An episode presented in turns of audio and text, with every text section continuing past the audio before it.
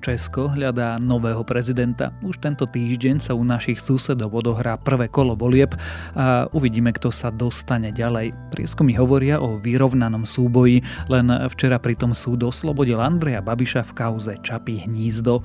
Je útorok 10. januára a tentokrát som dúfam tráfil správny deň aj mesiac. Meniny má Daša a dnes by malo byť znovu škaredo, oblačno a zamračené, vonku pľuhavo a upršanie, takže sa radšej oblečte poriadne a nepremokavo alebo ak sa chystáte na hory, dávajte si pozor na prúdky vietor. Denné maxima by sa mali pohybovať medzi 1 až 8 stupňami. Počúvate Dobré ráno, denný podcast denníka Sme s Tomášom Prokopčákom.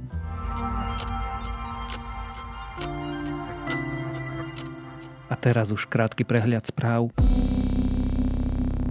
Generálna prokuratúra chce preveriť, či v súvislosti s manažovaním pandémie covidu nedošlo ku konaniu, ktoré mohlo byť trestné.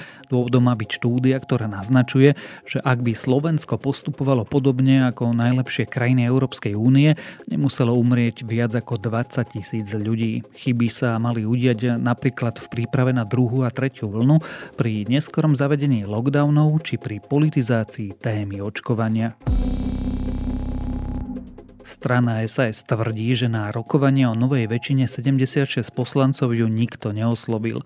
Sulík tak reagoval na vyhlásenie Juraja Šeligu, ktorý hovoril o novej parlamentnej väčšine.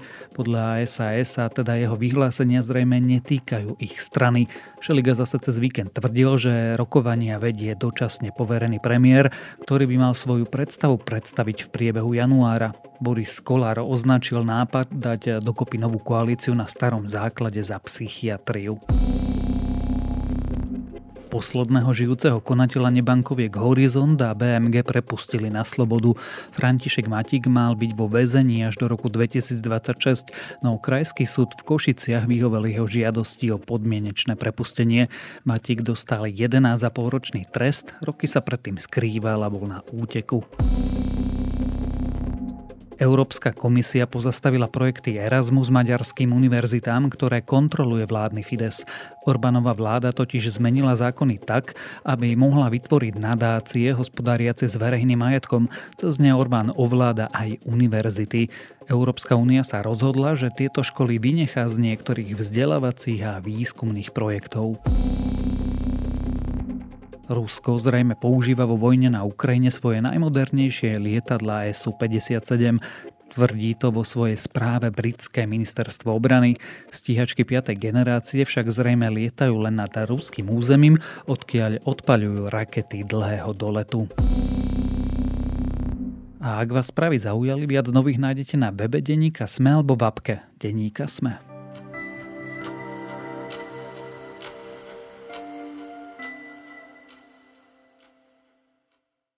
Piatok a v sobotu čakajú Českú republiku prezidentské voľby. Po dvoch funkčných obdobiach už nemôže kandidovať súčasný prezident Milo Zeman, takže je otázkou, kto ho nahradí. A je to dobrá otázka. Prieskumy naznačujú veľmi tesný súboj medzi Andrejom Babišom, Petrom Pavlom a Danušou Nerudovou. Čo sa teda v kampani dialo a ako to dopadne, to sa už dnes budem pýtať šéfa zahraničného spravodajstva denníka SME Matúša Krčmárika. Průzkumy veřejného mínění dlouhodobě favorizují trojici kandidátů. Názorně si to ukážeme na tom nejaktuálnějším od Medianu pro Mladou frontu dnes. Petr Pavel, Andrej Babiš, Danuše Nerudová. Následuje zbylá šestice, která potřebuje prostor, potřebuje zazářit, potřebuje vás oslovit co nejvíce. Matúš, ako to v Českej republike momentálne vyzerá? Aké sú predpovede na víkend? Na víkend sa asi nepýtaš na počasie, tak sa zameriam na politiku. Volí sa prezident, prvé kolo, taký systém ako u nás, teda kandidáti v súčasnosti ich je už len 8, lebo v nedelu odstúpil odborár Středula. Takže títo kandidáti sa, sa uchádzajú o to, kto postupí do kola druhého, kde postupujú dvaja. Samozrejme v prípade, že ak sa nestane niečo veľmi nečakané, čo naozaj nikto neočakáva, je, že by jeden z kandidátov už v prvom kole získal viac ako polovicu hlasov ale to sa zatiaľ nestalo ani v Česku, ani na Slovensku, takže to môžeme vylúčiť. Prieskumy hovoria, že šancu na postup do druhého kola majú traja, tak ako si povedal teda Pavel Babiš Nerudová, ale prieskumy hovoria, v tom, že rozdiely medzi nimi sú skôr štatistické, takže 1% alebo 2% alebo pol boda, raz vyhráva jeden, raz druhý, raz tretia. Takže ťažko povedať, ktorý z týchto troch postupí, ale vo všeobecnosti panuje taká zhoda, že asi Andrej Babiš postupí a kto pôjde proti nemu, teda buď Pavel alebo Nerudová, by ho mal poraziť v druhom kole, ak sa nestane niečo nečakané. Zajímá mě, koho vidíte jako svého nejsilnějšího soupeře. Ne, tak já jsem to řekl, že jsem outsider, ale já si myslím, že mám co lidem nabídnout. Hlavně jsem nezávislý. To znamená, že já neakceptuji žádné sponzory, žádné biznisové nebo lobistické zájmy, mám zkušenosti, taky jsem v životě něco vybudoval, dělal jsem ministra financí, dělal jsem premiéra, zastupoval jsem pana prezidenta v zahraničí. Krátko pred týmto nahrávaním som si pozeral prieskumy, alebo teda skôr trendy tých prieskumov a tam Nerodova začala klesať, čiže uvidíme v druhom kole generála Pavla a Andreja Babiša? Trendy to naznačujú, ale stále sa hovorí v posledných dňoch, neviem, ako sa to líši konkrétne dnes alebo cez víkend, ale hovorí sa, že až tretina voličov je nerozhodnutých. Treba rátať s tým, že diskusia veľká bola v nedelu, ďalšia diskusia na príjme bude v stredu ďalšia na nové bude vo štvrtok, takže tieto diskusie môžu ešte zamiešať poradím a, a keď je tretina voličov nerozhodnutých, tak asi sa dá očakávať, že sú skôr nerozhodnutí medzi Pavlom a Nerudovou, tým pádom ťažko povedať. U nich sa volí tak zvláštne v piatok a sobotu. Prečo? Vlastne v piatok a v sobotu. Ak si my starší pamätáme, tak tak to bývalo aj u nás. Neviem presne do ktorého roku, ale je to tradícia, ktorá ostala asi z Československa. No u nás sa to zrušilo, že, že len v sobotu, v Česku to ešte nezrušili. Tam je tá logika, aby ľudia vedeli prísť, komu vyhovuje viac v piatok, v sobotu. Tým pádom oni končia sobotu o druhej a voľby sa začínajú takisto o druhej v piatok. Ty si pred chvíľou povedal takú kľúčovú vec, že je pravdepodobné, že do druhého kola postupí Andrej Babiš a niekto a ten niekto jasne zvíťazí. Tak? Jasne som nepovedal. Povedal som, že prieskumy naznačujú, že by mal zvíťaziť. Totiž to, to je asi tak, že Babiš je v českej politike 10 rokov a tých 10 rokov je absolútne polarizujúcou osobnosťou. On rozdieluje Česko na tých, čo ho chcú voliť, zbožňujú ho, až takto by som to povedal, a tí, čo ho neznášajú. A tieto dve skupiny sa veľmi málo prelínajú, že by niekto prestúpil z jednej strany na druhu dá sa povedať, že Babiš má asi milión a pol voličov. Takmer istých. A toto mu môže stačiť pomerne ľahko na postup do druhého kola. Lenže predošlé skúsenosti z volieb v Česku hovoria, že na víťazstvo treba približne 2,5 milióna voličov a otázne je, že či ich má kde získať, lebo tí, čo Babiša nechcú voliť, ho naozaj nechcú voliť. To nie je, že trošku mi prekáža. To je, že mám voči nemu bytostný odpor preto, ako vystupuje pre korupčné podozrenia a podobné veci, na čo asi nemáme teraz až toľko priestoru. A Babiš by mal šancu podľa odborníkov v prípade, že by sa mu podarilo odradiť e, voličov kandidáta, ktorý neúspeje v prvom kole, odradiť od toho, aby vôbec išli voliť. Teda ak by bola nízka účasť, tak by Babiš mohol získať, dajme tomu, navyše pol milióna hlasov a v istej konštelácii by mohlo stačiť tieto 2 milióny hlasov, možno 2,2 milióna, ale ak sa potvrdí to, že, že odporcovia Babiša sa spoja a aj odporcovia, ktorí volili aj Pavla, aj Nerudovú, tak by mali, mali mať viac hlasov ako Babiš. Pane Okamura, vy jste vyzval Andreje Babiše, ať z volby odstoupí. On vám skázal, cituji, pan Okamura vede politiku stylem, který je lživý a pan Bašta slibuje věci, které jsou lež a nelze je splnit. Lžete tedy? tak já si myslím, že teďka před vysíláním uh, nám režie televize Prima ukázala i další obsah toho vašeho průzkumu STEMu a plně potvrdil moje slova. A to, že v druhém kole, v případě druhého kola Babiš Nerudová, případě druhého kola Babiš Pavel, Andrej Babiš prohraje a nemá šanci vyhrát v druhém kole. Ja, ja sa, ja Povedzme, že to takto bude, teda, že je pravdepodobné, že Andrej Babiš, ak sa dostane do druhého kola, v tom druhom kole prehrá vlastne už v okamihu, keď sa začalo hovoriť nahlas o prípadnej kandidatúre Andreja Babiša sa hovorilo, že pravdepodobne nemá šancu stať sa prezidentom. Prečo do toho išiel? Nevidím mu do hlavy, ale odpoveď asi je, že strana ANO ako najsilnejšia strana v opozícii si nemôže celkom dovoliť dopadnúť zle.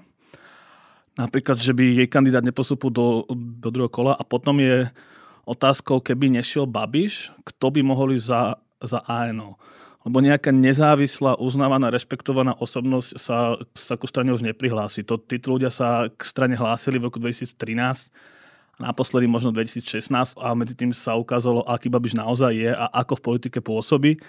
A tí ľudia, čo pri ňom ostali skratka, nie sú takí výrazní a naozaj by, by mohli dopadnúť zle.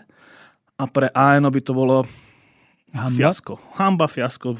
Takže teraz oni môžu povedať, že Babiš dopadlo v podstate dobre, aj keď prehrá v druhom kole, lebo získa svojich 45 napríklad a že to vlastne nie je také zlé, lebo všetci sa spočili proti nemu a to on rozpráva dlhodobo. Tak, takže myslím, že, že ide o to, aby skratka ten, že ten iný kandidát by dopadol veľmi zle a to by bolo, a to by bola hamba. Čiže je to taká sústavná kampaň strany ANO. Áno, lebo napríklad Babiš dlhodobo sa prezentuje ako politik, ktorý chce riešiť akčne veci. Taký mikromanagement, že chce hovoriť ministrom, čo majú robiť, kde koho majú nasadiť, koho dosadiť, kam ísť, SMS-kami, že rieši veci, ale toto je definícia premiéra, aktívneho premiéra. Prezident o, takto nefunguje a preto si ja myslím, a nielen ja, že Babiš v skutočnosti tým prezidentom až tak nechce byť. Hovoríš ďalšiu vec za to, že ľudia, ktorí sú proti Babišovi, sú proti Babišovi. Môže niečo zmeniť vlastne výsledok kauzy Čapy hnízdo krátko pred nahrávaním tohto podcastu súd rozhodol že zbavil obvinení Andreja Babiša? Nemyslím si. Na ČT24 teď přerušujeme vysílání a nabízíme vám vyjádření Andreje Babiše k rozsudku v kauze Čapí hnízdo. Mám hlavně radost eh, kvůli mojí rodině, kvůli eh, nejbližším spolupracovníkům, kvůli eh, lidem, který mi fandili. A já myslím, že je to dobrá zpráva pro celou Českou republiku, pro všechny občany České republiky, že žijeme v právním státě a že máme nezávislou justici. Čapí hnízdo je o tom, že v roku 2008 Babišov Agrofert, čo je najväčší konglomerát, vyčlenil od seba menšiu firmu, pod ktorú spadá Čapí hnízdo, čo je taký komplex pri Prahe. A oni požiadali o dotáciu pre menší a stredný podnik, ktorú by nedostali, keby Čapí hnízdo spadalo pod Agrofert. Dostali dotáciu, minuli ju na rekonstrukciu, potom sa to Čapí hnízdo vrátilo pod Agrofert. Tam vidíme ten e, jasný zámer obísť pravidlá tak, aby tú dotáciu dostali, lebo bez toho by ju nedostali. Súd povedal však, že toto nie je trestný čin. Súd nespochybnil to, že sa toto stalo. Že Babiš aktívne sa snažil nájsť nejakú dieru v pravidle. Len povedal, že to nie je trestné. My sme vlastne 6 let museli bojovať e, s nepravdou a s různými e, informáciami, které nebyly pravdivé, takže já jsem rád, že soud uznal e, argumenty mojej obhajoby. A komu prekážala táto kauza, tak ten teraz nebude presvedčený zrazu, že to bolo v poriadku a komu táto kauza neprekážala doteraz, tak ten je utvrdený, že fakt to nebolo také zlé. Ale neviem si predstaviť, že by niekto preskočil z jedného tábora do druhého, lebo ten súd ni- nič prevratné nepovedal. To, že Babiš nejde do väzenia, sme vedeli, lebo aj žalobca pre neho chcel podmienku. To, že to nie je trestný čin, nič nemení na tom, že je to jasná snaha obchádzať pravidla. Hovoril si ale veľkej časti nerozhodnutých voličov, na nich to môže mať nejaký vplyv? Ja, ja si myslím, že tí nerozhodnutí sú najmä buď medzi Pavlom a Nerudovou, prípadne medzi Babišom a kandidátom SPD, teda kandidátom od Okamuru, čo je krajná pravica od, čo je Jaroslav Bašta. Takže myslím, že ak sa niekto rozhoduje, tak sa rozhoduje medzi Babišom a Baštou, alebo medzi Nerudovom a Pavlom, ale nemyslím si, že je veľa ľudí, ktorí sa rozhodujú medzi Babišom a Nerudovou napríklad. Kto je Andrej Babiš, asi trochu tušíme a tušia to aj naši poslucháči, ale oveľa menej asi pozná ľudí práve Petra Pavla a Danušu Nerudovu. To sú kto? Petr Pavel je generál a zdôrazňuje to vždy, keď môže, aj v kampani stále sa necháva oslovať generál Pavel. Je to generál vo výslužbe, ktorý dosiel veľmi vysokú funkciu, keď bol 3 roky najvyšším veliteľom vojsk NATO. Čo je pre niekoho z Česka alebo vôbec od nás z regiónu je veľká podsta, lebo je to vlastne druhý najvyšší v NATO, ten, čo má na starosti armádu. To, čo mu vyčítajú trošku, je, že v mladosti vstúpil do KSČ a že študoval za vojenského diplomata, priam to vyzerá, že za špiona. On hovorí, že po revolúcii ako výsadkár, ktorý nasadil život aj vo vojne, aj zachránil ľudí, potom šéfoval armáde aj českej, že ukázal, kde stojí a je teda veľmi proatlantický, prozápadný a vystupuje tak pokojne, akože vojak kompetentný. Zaslouží si Česko 33 let po sametové revoluci prezidenta s komunistickou minulostí? Já si myslím, že si Česká republika zaslouží prezidenta, na kterého bude moct být zase hrdá. A prezidenta, který bude schopen ji provést eh, těmi krizemi, kterými si teď procházíme.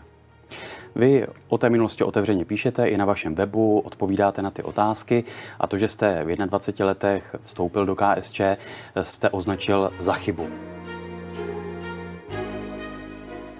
Nerudová sa prezentuje ako mladá kandidátka, pomerne má niečo po 40 Ona bola najmladšou rektorkou v Česku, keď viedla Mendelovú univerzitu, je to ekonomka. Práve táto Mendelovka ju teraz trochu dobieha v tom zmysle, že sa tam ukazuje také pochybné udelovanie titulov, že nesplnili všetci študenti podmienky a, a podobné veci, čo poznáme od nás zo škola, akože bežne plagiaty sa odozdávali. A nám to už ani nepríde nejaké, že neobvykle, ale občas sa to vyšetruje aj u nás a teraz sa to vyšetruje na škole. Ona tvrdí, že o tom nevedela a keď sa dozvedela, tak proti tomu zasahovala. Já se nemám proč bát, protože jsem všem k těm věcem přistoupila čelem a začala jsem je řešit. Nutno říci, že plagiátorské kauzy se týkají všech univerzit. Každá univerzita si zažila nějakou plagiátorskou kauzu. Nicméně eh, v tomto případě to je trošku komplikovanější. Eh, nejedná se o klasické plagiáty, ale jedná se o překladové plagiátorství, které je o trochu těžší odhalit než klasický plagiát. Uvidíme, ako rozhodne komisia, ktorá o tom rozhoduje. Tá by mala rozhodnúť ešte medzi prvým a druhým kolom, tak uvidíme, či, či bude ešte vtedy Nerudová v hre. To je tá vecná časť, ale ubližuje jej to politicky, lebo už sme sa tu rozprávali, že trendy naznačujú, že jej podpora mierne klesá, má táto kauza diplomov vplyv na Nerudovej kandidatúru? Časť voličov, ktorá sa rozhoduje medzi Pavlom a Nerudovou, je dlhodobo náročnejšie na svojich kandidátov, takže je možné, že ten odliv je práve preto. Tí kandidáti majú ešte jednu zvláštnosť. Obaja si píšu, alebo je im prepisované, že kandidujú s podporou spolu. Ako je možné, že niekto má, alebo nejaká strana podporuje viacerých kandidátov? Tam je veľa vecí na spresnenie, takže obaja vstúpili do boja ako nezávislí kandidáti, ktorí zbierali podpisy. Takže oni sú klasickí nezávislí kandidáti. Na jeseň sa koalícia spolu, teda nie strana, ale koalícia troch strán, sa rozhodovala, že či nasadí niekoho do boja o prezidenta a zistili, že nemajú veľmi koho, alebo skôr možno, že nechcú ohroziť šance týchto dvoch. Tak vtedy vláda povedala, teda spolu a vládna koalícia, že podporia dokonca troch kandidátov. Okrem Nerudovej a Pavla je, je to aj Pavel Fischer. A a ten tiež kandiduje ako nezávislý, takže spolu oficiálne nemá kandidáta, ale voličom povedali, ak si vyberete z týchto troch, tak sa podľa nás rozhodnete dobre. A teraz Babiš sa snaží veľmi hovoriť, že aj Pavel, aj Nerudová sú, sú kandidáti vlády a všetko zlé, čo vláda robí, oni ešte znásobia. Babiš spustil posledných dvoch, troch dňoch takú intenzívnu kampaň, že mne to napríklad na Facebooku vybehne raz za hodinu nejaký jeho post v tomto zmysle. Takže on to využíva, ale on, oni dvaja kandidáti k tomu prišli ako keby tak, že hm, tak, tak podporili ma, tak ďakujem, ale nepýtali si to. Mohli to samozrejme odmietnúť, ale to nie je podstata. Podstata je, že tá antikampaň funguje? Zaberá to na tých voličov? Počúvajú na to, že majú podporu povedzme tej trojkoalície ODS, KDU, ČSL, TOP 09? Ja si myslím, že tí, ktorí volia týchto dvoch kandidátov, sú voliči aj tejto trojkoalície, prípadne Pirátov a starostov. Takže im tá podpora neprekáža a to, že prekáža voličom Babiša im, im môže byť asi jedno, lebo tí voliči by ich aj tak nevolili. Medzi Milošom Zemanom, odchádzajúcim prezidentom a Andrejom Babišom bol taký zvláštny, nechcem to nazvať priateľský, ale povedzme, že blízky kooperatívny. vzťah, kooperatívny, možno až taký biznisový vzťah. A môže Andrejovi Babišovi uškodiť, ak sa prezidentom stane niekto, kto nebude až tak naklonený?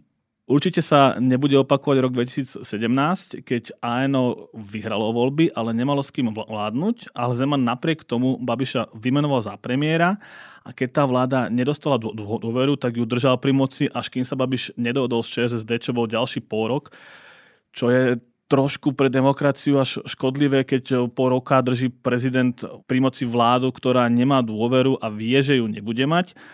A to by sa nedalo robiť, keby bol na hrade niekto iný, lebo, lebo skrátka po vyslovení nedôvery by poveril niekoho iného, alebo by Babiša nepoveril už ani na obod. Takže v prípade, že by Babiš vyhral ďalšie parlamentné voľby, dá sa očakávať, že to, že to mať komplikovanejšie, lebo ak rátame s tým, že by vyhral voľby, tak rátame aj s tým, že nevyhrá prezidentské voľby logicky. Takže áno, bude to mať e, náročnejšie. Ono sa špekulovalo aj o tom, že v prípade problémov Miloš Zeman mohol e, milosť udeliť Andrejovi Babišovi. To asi tiež nemôže teraz už čakať. Už je to asi jedno. Ak by si si mal trúfnuť, odhadnúť, ako to v piatok a v sobotu dopadne, ako to podľa teba dopadne? Túto otázku mi na tomto istom mieste položila Janka Maťková pred mesiacom, keď, keď sme hodnotili rok a plánovali do budúceho a tiež som nevedel, ale ak mám hodiť naozaj wild guess v angličtine, teda taký divokejší typ, za ktorým si nebudem stať eh, ani peniazmi, ani ničím iným, tak by som povedal, že Babiš Pavel postupia do druhého kola. Tak uvidíme, dozvieme sa to spoločne v sobotu podvečer. Ako dopadnú české prezidentské voľby, alebo teda ako dopadne aspoň ich prvé kolo, kto kandiduje, prečo a aké má šance, sme sa rozprávali so šéfom zahraničného oddelenia denníka SME, Matúšom Krčmárikom.